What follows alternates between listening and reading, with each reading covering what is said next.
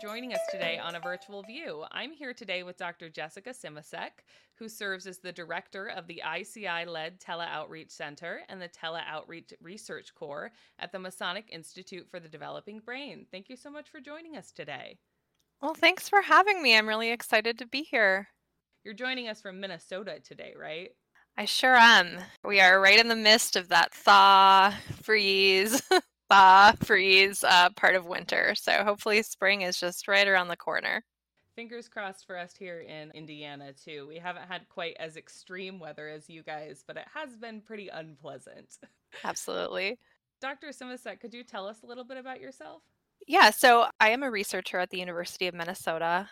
I'm a research associate in our Institute on Community Integration, which is in our College of Education and Human Development. And as you mentioned, I run and direct our Teleoutreach Center, which I'm excited to talk about today, and then also serve as the director on the service hub for teleoutreach at the Masonic Institute for the Developing Brain. And so, what that means is if other researchers within the institute have interest in using telehealth in some of their studies, we can provide them with some support in that. My PhD is in educational psychology uh, with a focus on special education.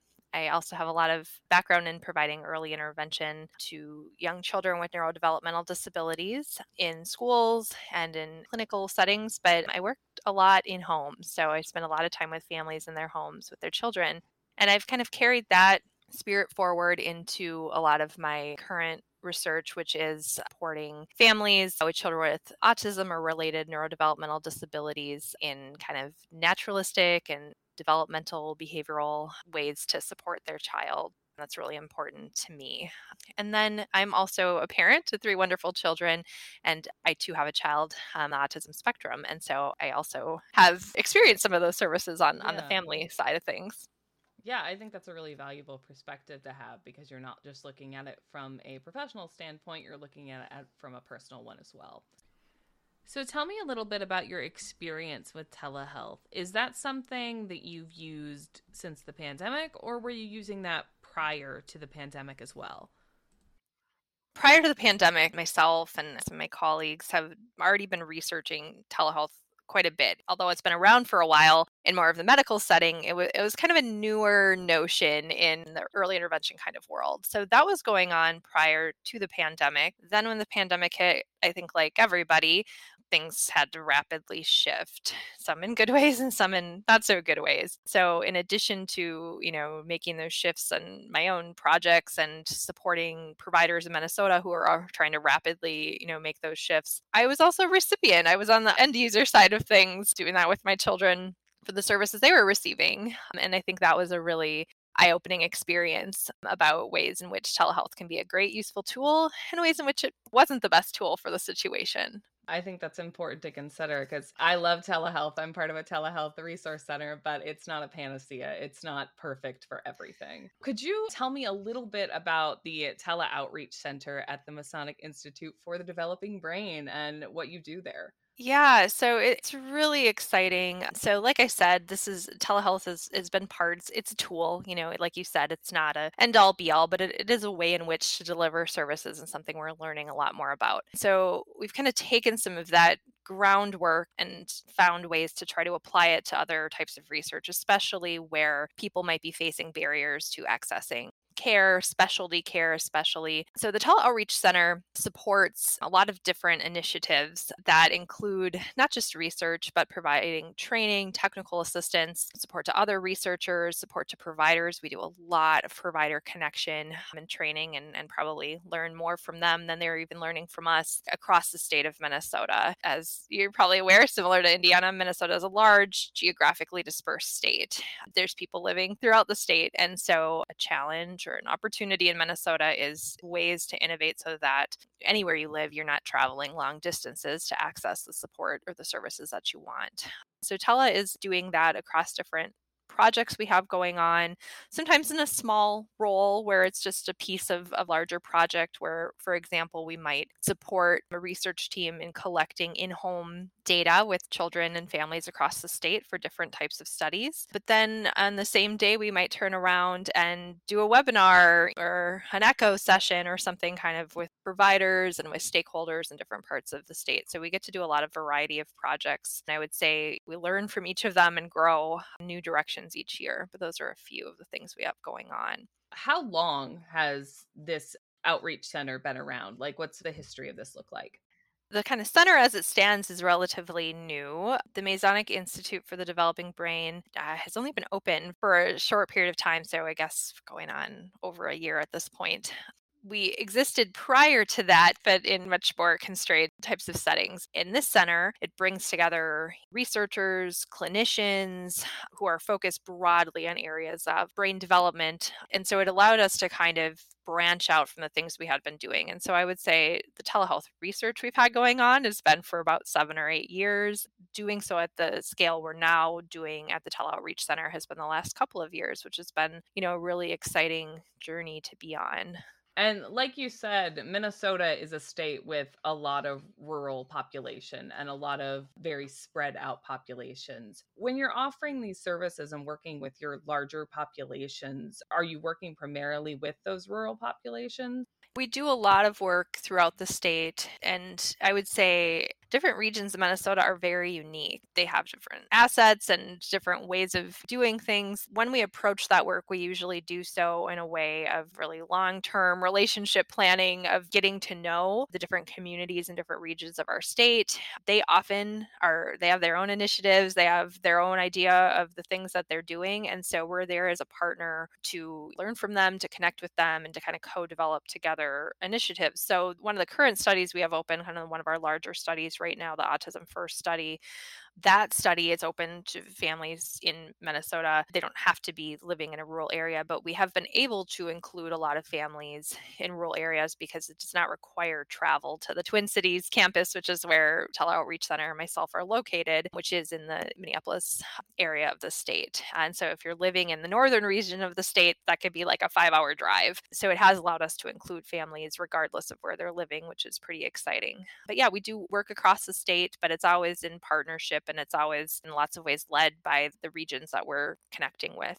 And I hadn't even thought of the fact that being able to use telehealth and remote communications technology is going to allow you to get a more accurate picture of your entire state because you can reach those rural populations.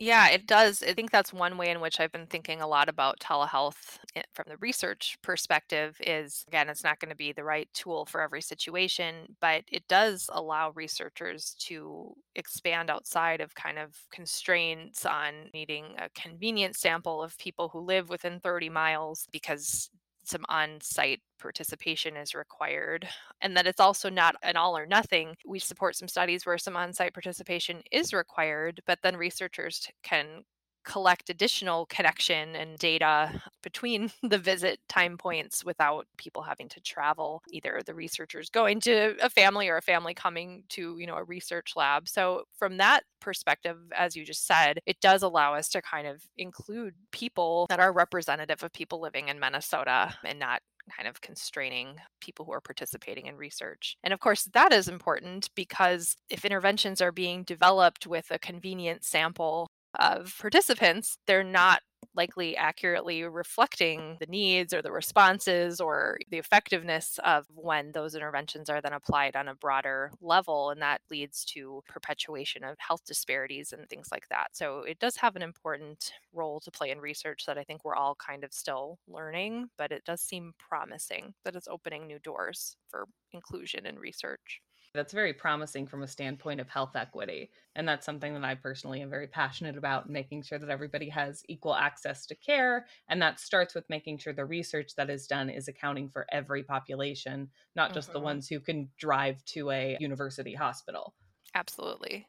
Switching gears a little bit. So, you've recently done work addressing telehealth enabled early diagnostic and intervention package for children with autism spectrum disorder who are waitlisted for diagnostic evaluation or intervention services. Could you tell me a little bit more about that? That is one of the kind of bigger studies we have going on right now, and it's based on some earlier work that we pilot work that we've done in this area. And in Minnesota, and I know this is not unique to Minnesota, the wait times for getting an evaluation for autism, for example, are 18 months easily, sometimes more yeah, it's it's really long. Then say a family accesses that and their child's diagnosed with autism, there's usually another wait period to access early intervention supports. And those are driven by a lot of factors that we can talk about too, but obviously it creates a lot of problems because families are bringing their children in, they want their children to have support and services, so they're doing what outreach is asking them to do. Providers are making those referrals and then families are just sitting there waiting for really right. really years. And and during that time, that's a really critical time in development. And it's also a time of a lot of stress and uncertainty for families. So they're just right. kind of waiting, knowing there's some things they think their children would benefit from that they can't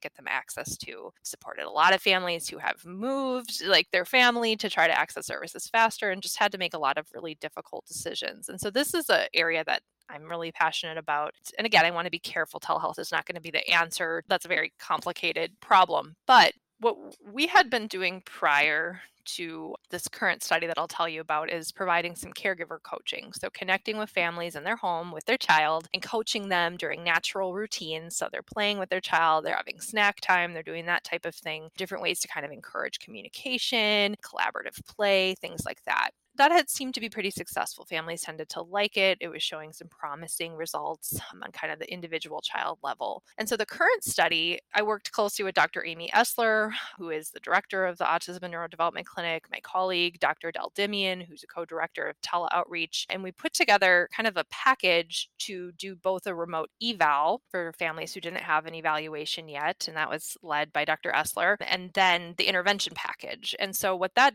did is it allowed us to reach out to families who are waitlisted and they could keep their spot on the waitlist and all of that. But then they could participate. On the research end, we could have kind of that confirmation of if their child was going to meet the criteria for autism or not. But then they could also have that evaluation to hopefully access other things that they wanted their child to be receiving. And we're in the midst of that right now, but we've been learning a ton and we've had a lot of interest from families in that study and just the staggering amount of time that a lot of these families have waited already to try mm-hmm. to access access these services. I think it's something that more people need to know about. And so what we're studying isn't necessarily to, you know, replace great supports they're going to go on to get, but trying to get to them as quickly as we can so that they can have support, the family can be supported. If they have some immediate needs, we can connect them with care coordinators through the clinic. Also, just kind of wrap around and give them some support in ways to kind of encourage communication and, and things like that with their child during just naturalistic routines. So that's a study that I think has been really eye opening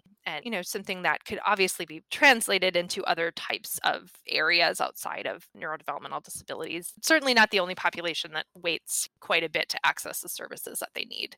And i'm sure that that time when those families are waiting is just so stressful and uncertain for them and for their children and getting some sort of communication and support even if it's not exactly what they want is much better than nothing at all yeah, and I think from being on the parent side of that, from living that, I think as a parent, you feel like you're helping your child access things that are going to be supportive to them. And you're at least kind of starting to take steps in that direction, even if you're not able to fully get every single thing that they need. So, that, yeah, that is just one example that we have going on, but it's certainly one that we've kind of started to look into how to expand that. And there's also a NICU follow up clinic here and ways in which there could be some family supports for online virtual kind of family supports for families whose children have graduated from the NICU and they're transitioning back home and just making sure that they are able to be connected and supported too. So that's in very early stages um, a project led by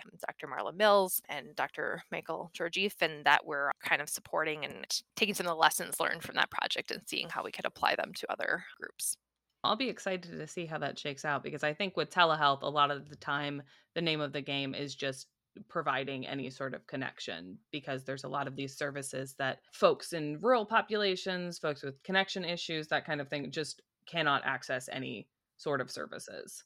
Yeah, it's, it's been interesting. I'm sure it has been for you too to go through the pandemic as somebody who does a lot of work in the area of telehealth. And yeah I do get asked quite a bit of, okay, now telehealth isn't required as much as like an urgent necessity. What is the role that it plays? And mm-hmm. I think that's even been something that I've continued to think about and change my own perspective on I certainly don't think it's the right tool for every situation. And I think, of course, we all we all probably got to experience some ways in which it wasn't the most effective thing yeah. to do during the pandemic. But I think as I've kind of come through thinking about things, it, does continue to surprise me different ways people are using technology. Maybe not even in like the live synchronous, you know, version that we're using, but asynchronous modalities and training platforms and things like that. So it is surprising it's such a fast moving field. But the last few years years, I've been a lot, yes, I do stuff related to telehealth, but I think what we're all moving towards is like flexible service delivery models. It's not yeah. a one size fits all. Even what we're doing, the child is still getting direct support, right? We're not mm-hmm. connecting mm-hmm. with a child over a computer and telling them to do something because I think most one to five year olds would be like, bye. But, um, but there are a lot of tools of ways to do capacity building of more generalist providers with connecting with more specialty, training, supervision, just increasing increasing quality and access in those ways where maybe the person receiving the services they're still meeting face to face with their primary care provider or their educator but that educator or that primary care provider is now being supported in additional ways or has their smoother referral processes in terms of like a connection tool the thread running between these different services and supports. I think that can be a role that telehealth can increasingly play in those situations where again maybe it isn't the best tool tool for direct provision of some type of service. But it, it's mm-hmm. definitely an interesting time to be in the field of telehealth, which, which I'm sure you would agree with. I would definitely agree with that. I recently went to the American Telehealth Association's annual conference, and there was a ton of discussion just about telehealth role, not just now, but five years from now. And yeah. I do think that we're going to see a ton of that hybrid care kind of mm-hmm. models where you do have this in person support from a provider, but you also have a lot of things that are supported through technology and through telehealth, remote communications technology, and this asynchronous stuff. This is something I could talk about all day and I frequently do, but but I am excited to see excited and a little nervous, but mostly excited to see where everything goes related to telehealth in the next decade or two. Yeah, it does feel like such a fluid and fast changing environment. And I think that one of the challenges is the research keeping up with the technology expansion. Like things are just right. rapidly advancing, and that's just always going to be a challenge with research. But just really monitoring, making sure, I think one thing that eh, I'll talk about, and it sounds like you do as well, is that making sure we're monitoring so that telehealth remains a tool to overcome disparity in yeah. care and, and access and quality, and, and, that it doesn't perpetuate or, of course, cause additional disparity in access. And I think that takes really careful monitoring. There's some things that we do that have been helpful. We have a lending library of technology, so that's been a helpful tool. We can send out a hotspot or a tablet to loan to families during participation things we have going on. So I think that's been helpful. Another thing we'll kind of we've tried to be really flexible and maybe there's ways that we can do that in research that isn't as easy to do in practice, but just working around family preference of what they feel comfortable with and, and, just their availability to all the kinds of things you'd have to deal with in practice as well. But it, it's something to keep an eye on. Most of this is COVID related, and so it's hard to know. But I think there's been a lot of promising work in that area of, oh, look, this is improving access to care. And then there's been a few times that I've seen some reports where people might not be accessing in the same pattern, that some of the communities we really want to be able to benefit from telehealth are not accessing it in the same way.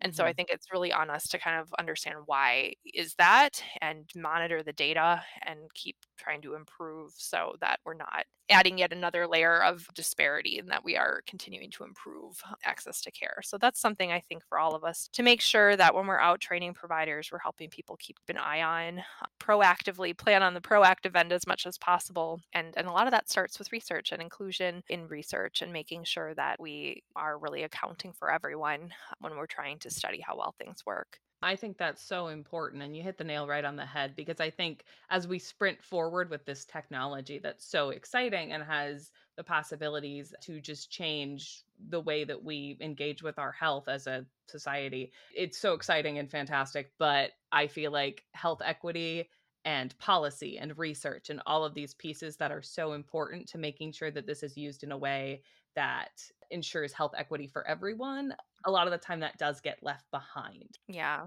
I it does make me nervous when I see all of this fantastic new technology coming out and there's not considerations for how are we going to make sure that there is equitable access to this and that this is being used in a way that helps the most people get access to better health care and to more affordable, more accessible, all, all of these things that are so important for ensuring that care is available to everyone. So yeah, that's something that I am very passionate about and something that I think needs to be in the forefront of everyone's mind as we move forward with how we are using telehealth. Absolutely. Yeah, it can't be a afterthought. It needs to be kind of considered right from the beginning and alongside throughout. So it, it is really important. I, I, like your description of it's really easy to get swept up in like, oh, this is so exciting or this is has such potential for, you know, change that we really have to implementation science and, and making sure that right in that excitement which is it is exciting it's okay to be excited but that we don't leave anyone behind yeah i think as people get excited about like ai and and all of these emerging health technologies we have to be cognizant of doing research and making policy that supports the use of these in a way that's equitable. Absolutely. They are tools, right? And so if they're tools who are being developed without equity in mind, they're going to naturally be flawed. And so I think that it is a first step and it's an ongoing partnership throughout the process. And something that I did want to uh, touch on before we got distracted by this very important discussion about the future of telehealth and health equity. yeah. Um, so, you mentioned earlier that some of the waiting for these patients with ASD is up to and over 18 months for receiving services. Could you explain why that wait is there? Why why there is such a long wait to get access to these services? I can do my best too. So there are a lot of factors, as, as you're probably aware, but some of those factors are there are significant. I mean, I think there's even a report from Minnesota calling them severe shortages of providers to provide mm-hmm. these types of services to do autism evaluation and that is not unique to autism that bans across many behavioral health uh, developmental areas there's shortages in special educators there's shortages in psychologists speech language pathologists name this provider specialty and there's probably a shortage in that area Mm-hmm. And so we're trying to, you know, meet the needs of a lot of children without sufficient resources, right? Without enough people to to do the job. And, and so that's one challenge. Another challenge is that the people who who are able to do these things or the clinics that do offer autism evaluation are usually clustered in for us the twin cities metro but in other states so they're kind of large metro areas and that makes it even more challenging for, for families because now they're going to need to find transportation to get there, childcare for other children. And I think another thing is that there's so many different systems and steps connected from kind of going to point A of maybe I have a concern about my child's development to point Z of their receiving the services and supports that I want them to and that are benefiting them. And at each of those steps, if you are experiencing some barriers to care access, you're getting slowed down more and more and more. And so there's just a lot of places that the quote unquote system can kind of break down.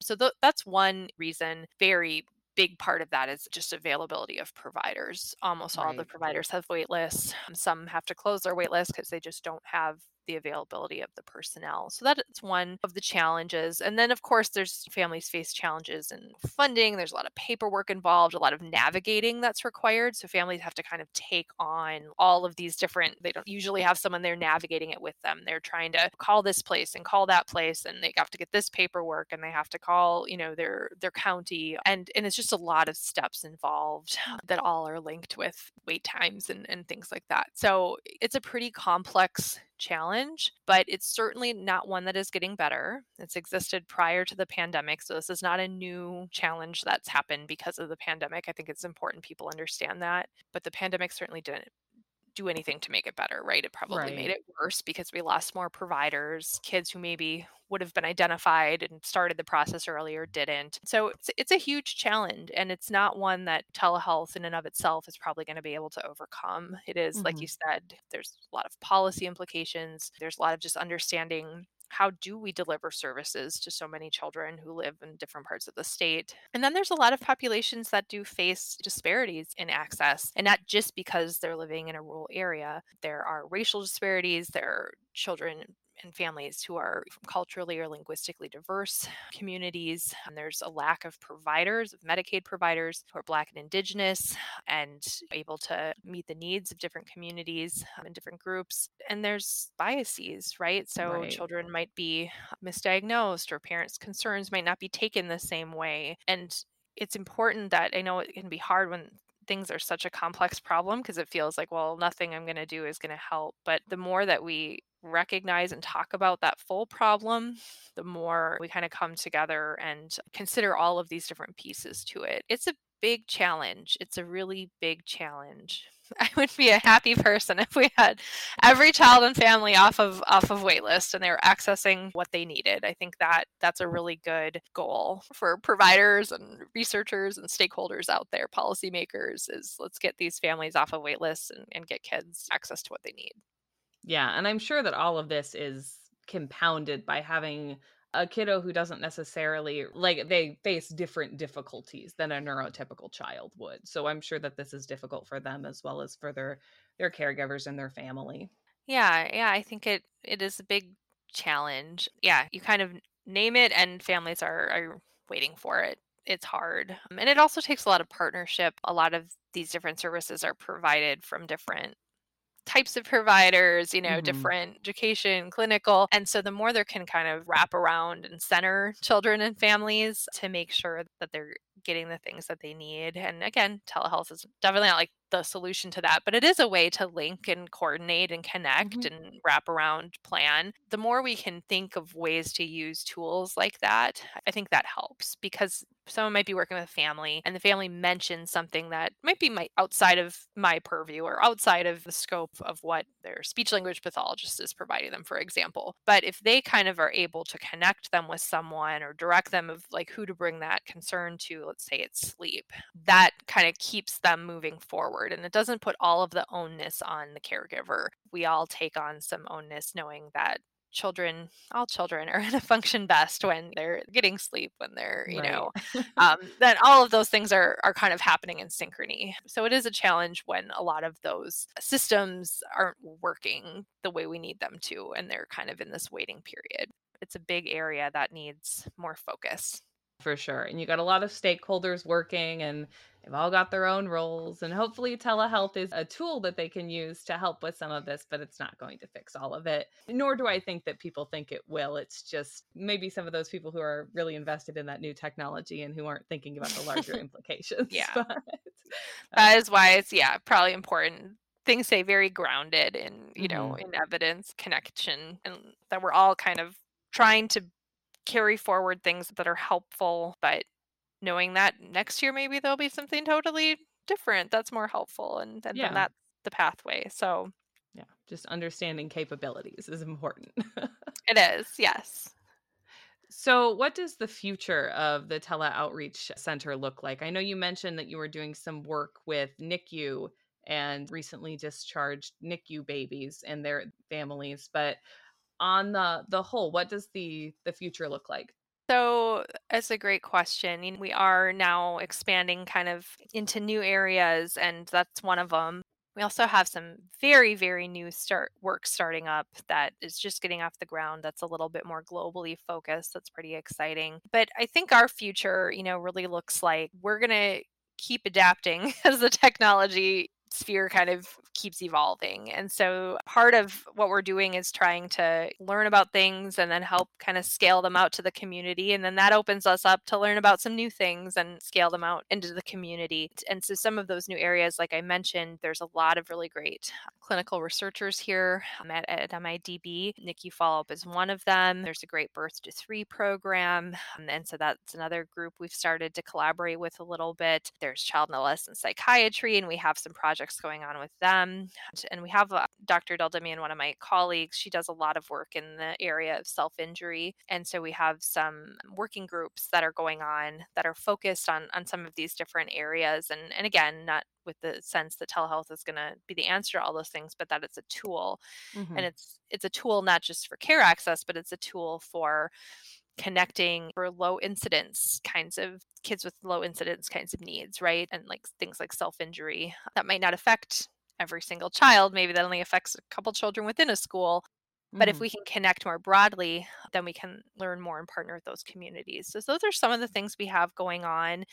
My hope is if we look out three years, five years, we're able to try some new things like satellite sites. I think those are a really great way of having another location that has the equipment set up that has some facilitators there for families that might not have access or might not prefer to use you know internet within their homes i think that's a really interesting thing to think about um, having community locations that are kind of enabled for telehealth so to speak. So that's one area that i'd really like our center to grow in looking at different populations looking at different technologies. I mean there's so much you can do with synchronous video conferencing that the sky's the limit but I really want to kind of start to explore the asynchronous realm, uh, remote monitoring, M health, you know, messaging, things like that, because I think there's there's a lot that those tools might be able to offer to again kind of like being the thread across systems across providers right. and, and wrapping around a child that's we have kind of on the horizon hopefully is, is new projects new energy and continuing to kind of take what we are learning and a really important role that we have is we have a lot of connection with the community and continuing to grow that so that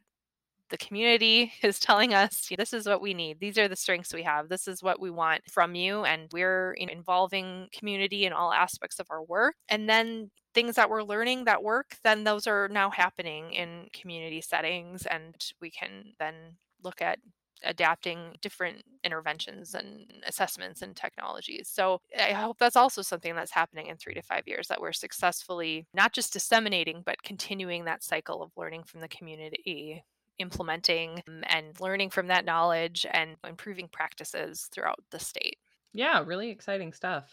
Thank you again for joining us today and having a conversation with us about what you do at the Tele Outreach Center. Um, I really appreciate it. Thank you so much. You have a great weekend. Yeah, you as well.